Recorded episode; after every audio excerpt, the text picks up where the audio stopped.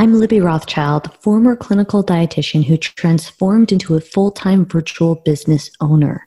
It was only one year ago when I made $55,000 a year in my clinical job, and now I make $100,000 a month being my own boss. And you can do this too. My clients, who are all female dietitians and students, started from zero and created six figure, multi six figure businesses by following my proven method. And they've all been guests on air. My proven method shows you how to attract cash paying clients using social media marketing strategies that work. You don't have to guess, waste time, or hold yourself back when you follow my step by step method. Hello and welcome. I'm here today with Becca King as part of our Then and Now series. Becca was on our uh, podcast being interviewed. I want to say, I'll have to check the date, less than a year ago. And there's been huge changes in her progress since then. And I want to give Becca an opportunity to, to share her story and inspire you all with uh, her progress, which is absolutely incredible and it's happened in a short period of time. So, a little bit of background on Becca. She's a registered dietitian nutritionist from Charlotte, North Carolina. She started her career working as an outpatient weight loss clinic, working at an outpatient weight loss clinic, where she saw firsthand how dieting did not work and left her patients with a poor food relationship. Um, and after getting laid off due to the pandemic, Becca took it as a sign to start her virtual private practice. Now she helps women like herself who have ADHD with struggling and struggle with binge eating, chronic dieting, and body image issues find food freedom and improve their self esteem. She's passionate about using the principles of intuitive eating and a weight inclusive approach to nutrition. In her free time, Becca loves talking, loves um, taking Lola, her rescue pup, on long walks, and she can't wait to see live music again. Did I leave anything out from that bio, Becca? No, I think you covered it all. And we, and I heard Lola at the beginning of this call uh, with her voice, so I, I yes. super accurate. and, um, and I loved. I just want to note from this bio. I believe we used it for the last podcast. You've been on the podcast a couple times on a panel about mental health, and then you were interviewed earlier on when you first niched down. So again, really fun to see the yeah. progression. But what I love from reading this bio is the clarity in your messaging, right? That you help those who have ADHD struggle with binge eating, chronic dieting, and body image issues to find food freedom and improve their self esteem. Super clear messaging. And from our last podcast interview, the one that uh, uh, one of our co hosts uh, re- recorded with you, um, you had mentioned, I was just listening to it this morning, that um, when you niche down from food freedom to ADHD and food freedom, um, you had noticed that uh, you got more traction. You went from zero to four clients. And so I thought we could kick off the interview with doing a little bit of a then and now. How have things evolved since you got your first few clients to where you are now? Kind of update us with what's happening in your world. Yeah. So I right before this call, we kind of ran over kind of what we I had talked about on my last um, time I was on the podcast, and I was just kind of mind blown because since then I at that time was offering three session bundles. And I it went from that to starting a six week small group um, and then um, added on two weeks to it now. So not right now, it's an eight week small group. Um, and yeah, I've have had, I think, well over 200 clients at this point. Incredible. So from zero to 200 clients in yeah. Year, that's absolutely like really, really inspiring, Becca. So, talk to us about how, because the last interview you had mentioned you went from bundles to wanting to start a group, and now you've progressed your group. I know that's something we've worked through. Talk to yeah. us about um, what's helped you get those 200 clients. Could you break down the evolution? Your social media is incredible. Um, not just for the virality component, but your content truly resonates and it's it's clear and it solves problems. And I'd love to know more about like how people are resonating, but what is it that's getting people to want to work with you? I think one of the big things, and it was something I said that I, I think I said I either needed to work on or something that was kind of nervous for me with social media was being vulnerable. And I think showing that I'm a real person and that I am kind of I am in my client's shoes as someone who has ADHD and has struggled with food. So for me, it's really easy to connect with my clients in that sense or potential clients.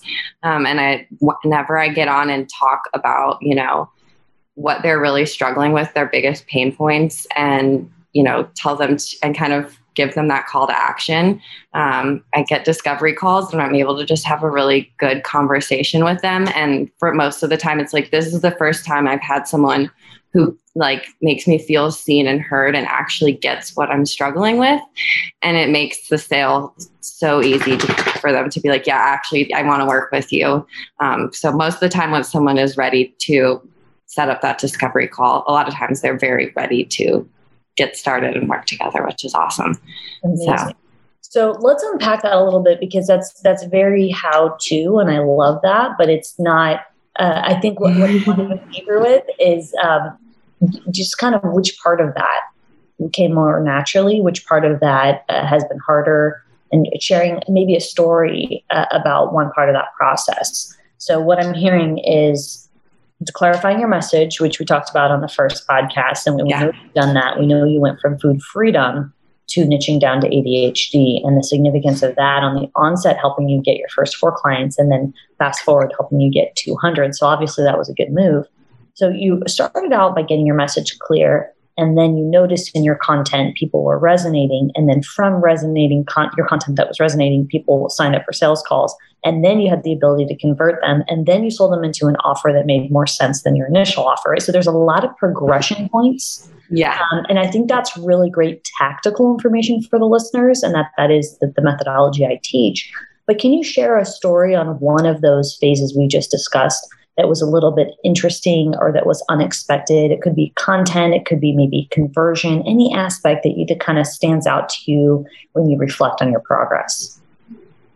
I think being sticking with my message like I've had a lot of people, you know, reach out and say, "Can you talk about X, Y, and Z?" but it doesn't necessarily fit what my true ideal client is struggling with or what my actual program helps them with. So it's um, and it's not that i don't want to talk about those things or offer help for those people because that's something i'm always like oh i should should i talk about that? Like um, being like you know i really struggle with you know picky eating because that's for instance something very common in um, my um, and with my clients or some of them potential clients, I guess with people with ADHD, I should say.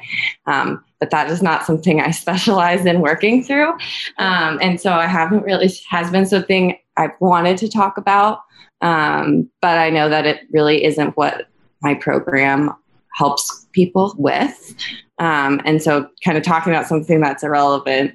Um, but it, I guess, I guess that's the part of the surprise for me is like, I guess seeing that there's other things, but still kind of keeping my blinders on and continuing through with things. Um, and what you just mentioned, sticking with what they want to hear and keeping the biggest problem the biggest problem is not easy. And program, it, I see many of our, our clients struggle with that. They don't want to keep the main thing the main thing and I see it um, in their process. I see the the struggles that they have with getting uh, clients or getting uh, leads to become clients. So, what's helped you focus? Because you, are so clear and it's obviously working and it's fulfilling, right? Because you're doing what you love and you're being vulnerable. And that, does that feel really aligned? Yeah, it feels very aligned, especially when I can think about what I was doing for King and weight loss. So, for me, it's just it's so much easier to do the work that I'm doing now that it is aligned compared to when I was working in weight loss. It felt like a constant struggle to like communicate with my patients and what I was doing. And it was really exhausting. And my job now is like more like when I get off calls, I'm like re energized and excited and really fulfilled. So I think that piece is really important too of um, actually loving what you do. really important, right? Because that's what's going to motivate you to do it the next day. Yeah. How did you feel when you got off a consult or a conversation about weight loss with a client in your or with a patient in your clinical setting to juxtapose that with how you feel energized to help those the clients you have now with ADHD and food freedom?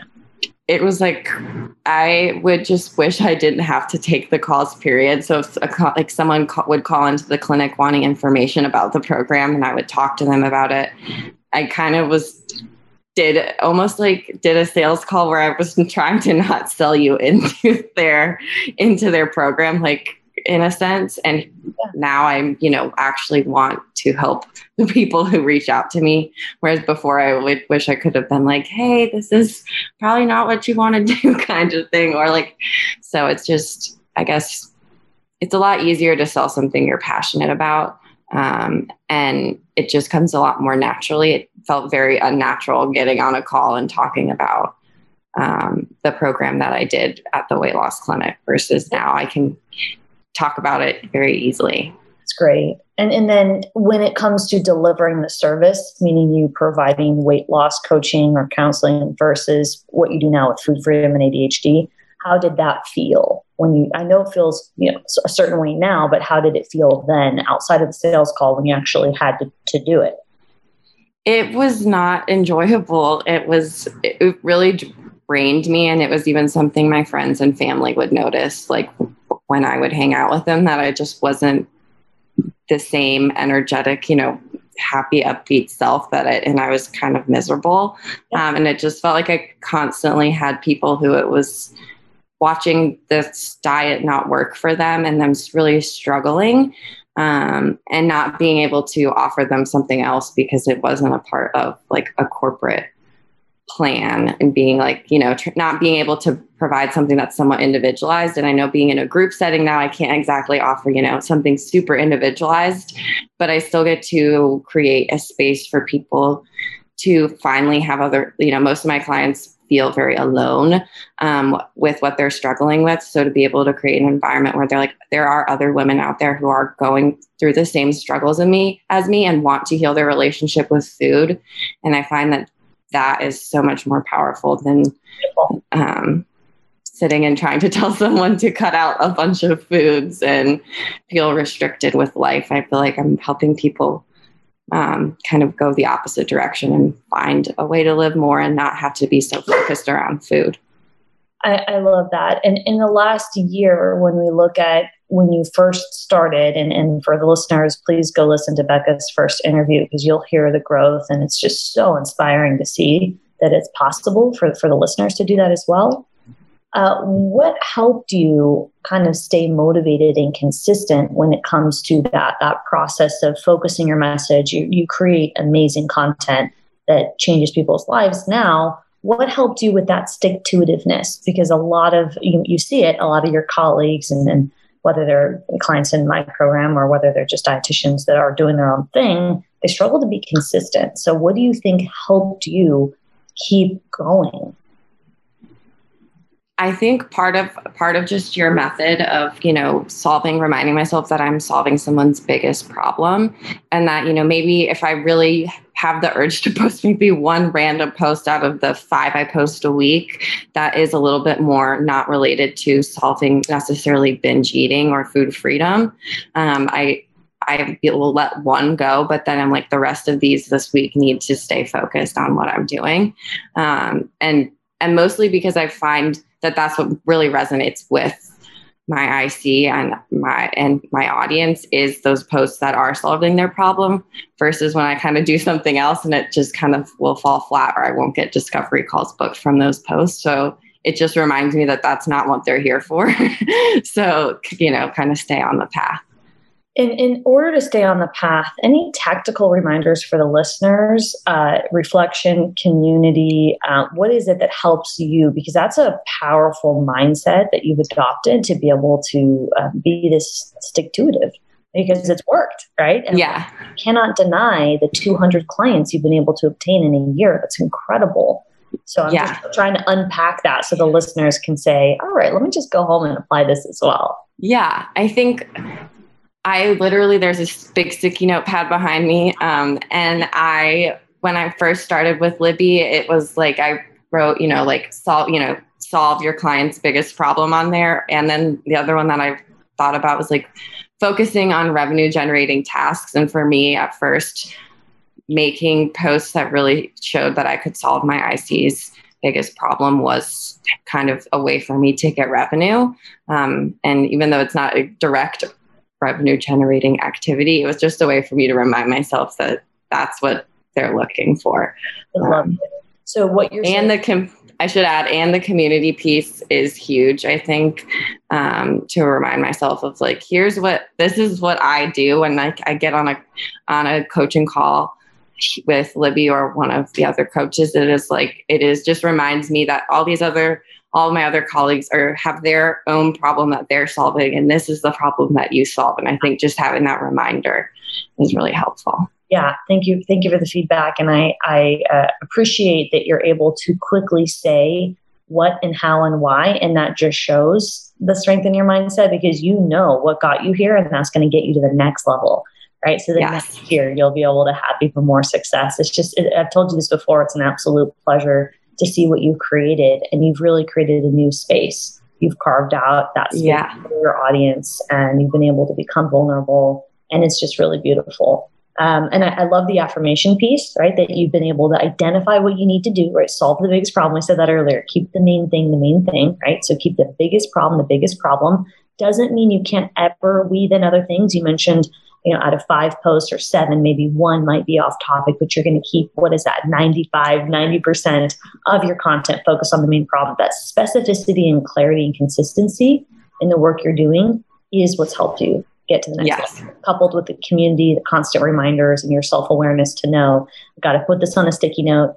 I got to, you know, codify these concepts through live calls, community, etc. Um, so it's it's really nice to hear you know uh, that that's what's gotten you to where you are now. Yeah, it's been awesome. awesome. Um, so, anything as far as your offer, anything you want to share that's been a challenge for you, anything you've had to work through to, to progress? Again, last interview from bundles to uh, your your six week and now eight week. And I know delivering the way and style you've delivered the service. Anything on that uh, end you want to share with us? I think the challenging part is probably because of who my IC is, is kind of getting people because ADHD people who have ADHD are consistently inconsistent. As um, a fa- there's a famous um, ADHD psychologist who says that, um, and he, and so getting clients to be consistent sometimes can be a struggle. So I think I offer a private Facebook group as part of um, my program and getting i think people to be consistent and engage and interact on there has been the biggest challenge. Um, and i think it's, it's too because people are kind of sick of facebook. Um, but it's the easiest unfortunately the easiest platform and the platform that everyone knows how to use and navigate. True. Um, and so it's true yeah it's it's the i think it's the frustrating part is people are like i know how to use this but i don't like being on facebook. And i especially for my clients they're like i'll just get stuck and lose track of time. And before i know it i've been you know scrolling on facebook for hours or whatever. So I that's I think kind of the biggest challenge is getting people to show up and engage and get the for me it's just get them getting the benefit out of the group aspect and that community aspect. Um, because when they do you know when they do share things and inter- interact and engage on there they do get more out of it of the program. Um, but you can't force people to do things. So obviously coaching calls are great and you get a lot out of them but sometimes having those mid-week things i think and getting people to actually show up to the Facebook Live and do the things with me are, is probably the biggest challenge. Any tactics to help that, um, to help you overcome that? For example, have you been able to just have an honest conversation with them and say, I know that this is uh, challenging and you can get distracted and it's easy to access. Therefore, the accessibility trumps uh, the fact that you know you can get a little distracted for the purpose of finding community. Is that something you've been able to discuss with them, or how have you broken through that um, to to still have those multiple ways and touch points? Um, but even though they're imperfect, but that's that's okay because uh, you don't have to have everything perfect. You just have to have an opportunity for them to communicate. Yeah, I think reminders on calls. I do a lot of you know reiterating that you know like if you have questions throughout the week if there's something you're struggling with or even if we want accountability that you you know for some of my clients like they forget to, to eat meals. So like if you want to share that you made lunch and share a picture of your lunch as a way to say hey i remembered lunch today and hold yourself accountable you know bring it to the group everything you know, bring everything big and small to the group and share it and, you know, show up to the Facebook lives because I can inter- interact and engage with you live and answer your questions in real time. Um, and just reminding them, I think, helps the most. And then when they do show up and they're like, oh my gosh, yeah, this was really helpful, they're more likely to be the ones who will get back into the Facebook group or show up to the Facebook lives that I do. Great. That's great. Um, anything else about the journey working with clients, the 200 clients that you have found surprisingly easier or harder? For example, like uh, creating processes, dealing with situations that you didn't expect, anything like that you want to share with us so the listeners can get a heads up? Because I, I believe the aspiration of hundreds of clients resonates with a lot of the listeners.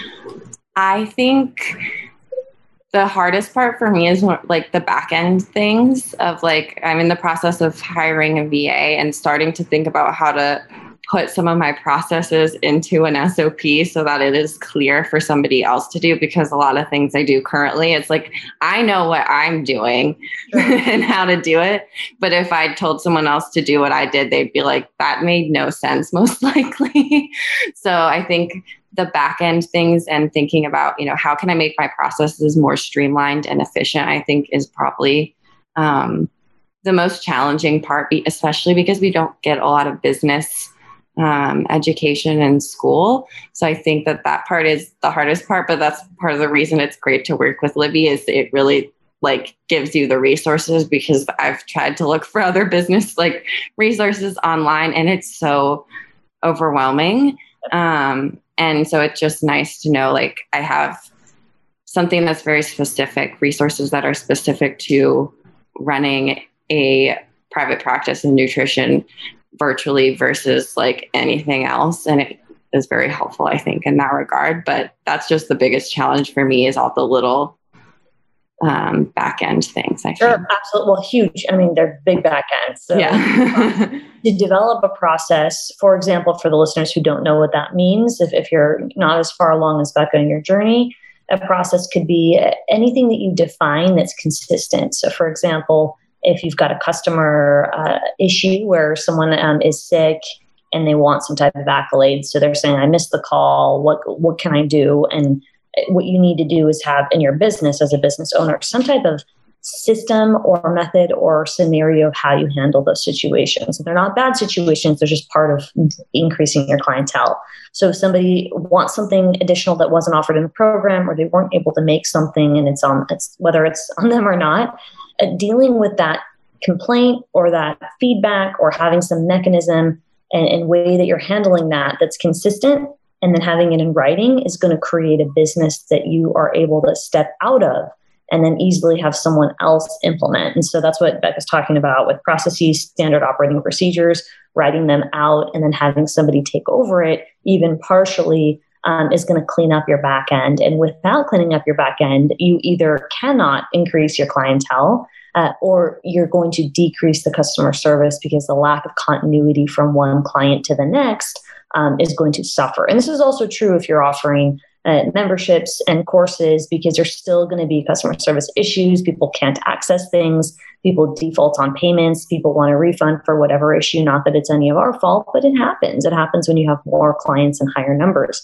So developing a, a process and how you handle these scenarios is going to help you with your next milestones. So I'm so glad that you've mentioned that that is important. And, and that's a sign that you truly have grown in your business because developing processes to the level that you have to now was not an issue the last interview, right? It was yes. how do I get clients, right? And now yeah. that you've broken through that, achieved a couple hundred, two, over 200 in a year, the next level in your progress is how do I, you know, get, get things, create continuity in the business? How do I develop a system to give my clients a standardized experience to create boundaries so that you, Becca, can have self care and can live your best life and, and develop a vision of what you want in the future, but but make sure that there's equality among your clientele. So you're not getting too much attention for one person versus the other, and you're able to create a system to help more people without you having to do all of it on your own. Or if you do do it, but meaning before you're able to delegate,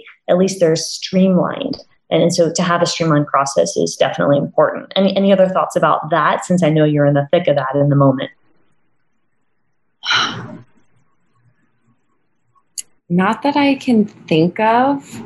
Um, I think if I'm looking back as I've kind of done things, I guess maybe if I'm looking back, I wish I probably would have started writing down some of the processes that I've, you know, uh-huh. started to do. Um, so that way now I don't have to do it all kind of like start to really do it more of like in a book sort of thing. I wish I kind of would have like, oh, hey, I realized that this was, I'm doing this and this is a process that I work through and just kind of typing it out versus just kind of letting it sit in my head as something that like I know how to do this and this workflow works for me. Um, but just having it in writing so that I couldn't even just get feedback on it and improve it probably would be something looking back for the listeners that I would suggest doing as you start to notice like hey maybe it's I get this constant you know thing from clients or whatever you know how do I work through this? And when you realize you have a, a way that you do work through it, writing it out so it's already written down somewhere. And then as you, if you do need to start to get ready to delegate it and whatnot, you already have it in writing versus just Absolutely. in your head. Every uh, dietitian boss that I talk to wishes she started her private practice earlier and every dietitian in your stage and in the executive level wishes that they wrote down processes earlier. So it's normal to say that, and it's a good it's a good sign. It means you're you're on the path and, and you're in a position where where you're really experiencing growth. Um, I, I, feel like it's a really normal thing to say that you wish you wrote it down earlier. What matters is that you're writing it down now and yes. writing it down and, um, really making sure it's clear and it's something someone else can follow uh, which is just a whole different kind of um, use of your brain, right? Yeah. again, we weren't taught that in school how to run an effective business and what that means, and then and then to draw a parallel from what you're doing uh, writing down a process and then what that means to the future vision of your company. So I want to segue to that, Becca. Where do you want to be in the future? Like, what are some of your goals that you're willing to share with us, whether big or small? It's okay if you don't want to share too big, although the floor is yours. Um, what's mm-hmm. what's next in, in store for you and your clients? Um, I really, I think it'll be probably not something that'll happen until next year, but I do want to be able to offer sort of a membership offer, um, just because I want to be able to give my potential clients a more affordable option to work with me, um, or at least get resources from me, sort of thing. And so that's definitely something I'm working towards and kind of getting some, like I'm getting a website built right now, so that'll be I'll at least have a formal landing page, which will be nice with what you know what services I offer and things like that. Um, so I can eventually grow that into a place where I can have a membership. So yep, yep. And then, um, in addition to to that, uh, do you have any revenue goals, and or are you comfortable sharing where you're at now with the listeners? Yeah. So I have since I started I about a year ago. So I really changed my niche down about like a, yeah about a year ago exactly, um, and I have made 55k in sales, and most of that has come from those past two quarters really, um, and I've been my past this quarter and last quarter my revenue my sales goals have been 20k and i'm i'm hitting both of those. So hopefully just continuing to grow that um, and hopefully you know i could still if things keep growing or if I just stay this if I stay the same, that is amazing because that compared to what I was making in my clinical job, that is significantly more. Um, and for me, I'm a single woman and just being able to be independent for me is huge um, and very uh, empowering. So being able to say that and being a 28 year old business owner, I think is very empowering for me and just, I don't know, just a different place to be at compared to working for someone else and not feeling comfortable what you're doing. So yeah, and and that's thank you for sharing that. I mean, to to juxtapose 27 and working in a clinical office doing something you don't believe in versus mm-hmm. a year later 28 years old and replacing your clinical salary and, and feeling empowered and independent must translate to your health right that's, that's positive yes, it does definitely contribute to my mental health in a very positive way. And it just really helps me want to keep doing the work that I'm doing instead of, you know, being like, when do when do I get a break from this sort of thing um, with my past job? So I think um, and you're able to help your clients better when you're in a better you know headspace so absolutely I have a couple follow up questions before we wrap up, and thank you for for sharing this. Super inspiring yeah. for me and for the listeners, and I'm I'm so impressed with you, Becca. I, my first question would be: How do you set boundaries and self care to make sure you are spending time with Lola, your dog? And I know with COVID, you've been, you know, you like live music. Things have haven't been, you haven't been able to do your normal lifestyle what are you able to do to separate from your business? Because replacing clinical salary does take a, a you know a lot of work. Um, if you could share a little bit about that and then i wanted to talk to you a little bit about content because we can't go without talking about how amazing your content is. Tricks about that um, um, i try to not get on social media on the weekends. So um, for me that just really helps me um, i'll check it maybe once over the weekend, but I really try to give myself that boundary and time to kind of recharge and just engage with people in real life. Um, and so I think that is really helpful for me. Um, and I guess being able to have my own schedule really does help with my self care. So I can make sure I get to do the things I want to do and I'm, you know, get to pick my hours in a way that works for me. So, like, I don't see clients before 10 because that's just not when my brain works. And and it's when i like to have my time to do like the, my me stuff. Like i like to you know do my meditation have breakfast you know get a good workout in in the morning. And that really sets me up for success. So i used to see clients. At one point i was seeing people before then and i was like i have to stop doing this because it it just doesn't work for me. And i think holding those boundaries of knowing when you want to see people and take calls. Like I, there's, I don't take discovery calls now on Fridays, and then that's just an administrative day for me, and that works out great. So love that. And then I do remember you using the ideal day template um, in the process yes. when us going through that. Did, would you say any of those tools, as far as writing it out and reflecting and then sticking with it, have helped you stick with those boundaries? Yes, and I even like basically moved the ideal like my ideal week template into my calendar this past time when I reviewed it so that it's actually like put into my calendar versus it just being like my practice better calendar that has when I have clients. Now it's like here's when my other like coaching calls are with the executive program and then here's when I, you know, work on content or do admin stuff and I think seeing it in my calendar with when I have clients has also been like really helpful too. I am I'm so impressed. You are setting the way, you're creating boundaries. I've seen them. You're self-aware. I don't want to do clients before 10. I want to take Fridays off of sales calls. Those things you're saying, Beck, are laying down the foundation for you to create a successful membership with processes that's going to help you build the infrastructure as well as welcome sales and then anticipate there will be some imperfections on the way and you'll be able to handle them. So I, I just, I'm so, so grateful that you're able to share that with the listeners. And um, it's really just a great way to re- replace your clinical salary by not overwhelming yourself and still giving yourself that space. And I love the no weekend um, as well. I think that's, that's a really great, you know, we all have our own way. Maybe we take Sunday off or Tuesday or whatever it is. Um, but yeah. that you're sharing those tips with the listeners so they can hear uh, what's worked for you.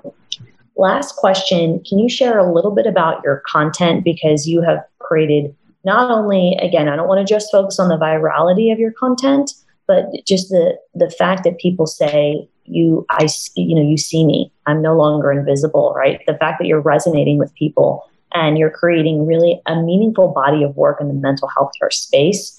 Anything you want to share about the evolution of your content in the last year or anything that's attributed to where, where it's at now for the listeners I think following kind of that kind of that five step checklist for for creating content and stick trying to stick to that as best as you possibly can is super helpful. And eventually it just kind of becomes like it, it's just something that you do. You don't even necessarily think like it's not like okay i have to sit here and check off all these boxes. It just becomes a lot more natural. And it's like you can look at it and be like okay i did this. You know i i'm solving their problem. I'm offering a solution or a way to you know reach out and work with me. And i think just the progression of social media this past year with um, like using carousels more and reels and all of those things has really helped me be able to connect with my clients. Um, and it's it's always funny to me I guess, or not funny, but it's always interesting when it's it's like people be like, "Are you stalking me on my Insta on some of my posts?" And that's when I know I'm, you know, or they're like, "Are you in my kitchen right now?" And I'm like, "No, I, you know, this is something I used to experience myself." So having that lived experience, I know what my clients are struggling with, and I still, you know, I'm constantly learning from my clients in my coaching program with what they're struggling with and still using some of the things that they're saying and their words in my content. And it and that will really resonate with people. So that's amazing. I, I, I mean that's a goal is that your clients and, and your leads and your audience say are you stalking me? That is, that's it. and thank you for reflecting on following the checklist doing your due diligence to make sure there's clarity in solving the biggest problem. You've said that several times, and I, I couldn't agree more that going back yeah. to basics is important. And then um, just checking out what people are saying, right? So yeah. you say when, uh, when, when it comes to content, do you improve your content on a regular basis based on looking at insights and reviewing your top performing? Is that kind of what's helping you? Yep, I tend to go back and look at my insights um, on a weekly basis, and there's just a couple posts that I have, and it's that I usually kind of interchange in the way that they're it's solving or it's talking about the same issue just presented in a different way. Um, and i usually kind of switch through just changing little pieces of those things. It may just be literally like one food. Like if it's talking about a day like a binge restrict cycle it'll just be changing out like you know eats you know, skips breakfast, and maybe the this past one I changed it to just drinks coffee instead of skips breakfast, for instance. And so just changing. Sometimes you don't even have to change a lot. And, I know a lot of times people will be like, I feel very repetitive with my content, um, but it is what works is having people hear those things over and over and over again and i have posts even from a year ago that i have redone and posted and they've they've gotten a lot more reach and have you know and it's just maybe changing one thing or changing pretty much nothing about the post or just the color scheme. And it, and it still does really well and just changing a little bit of what that um, caption says.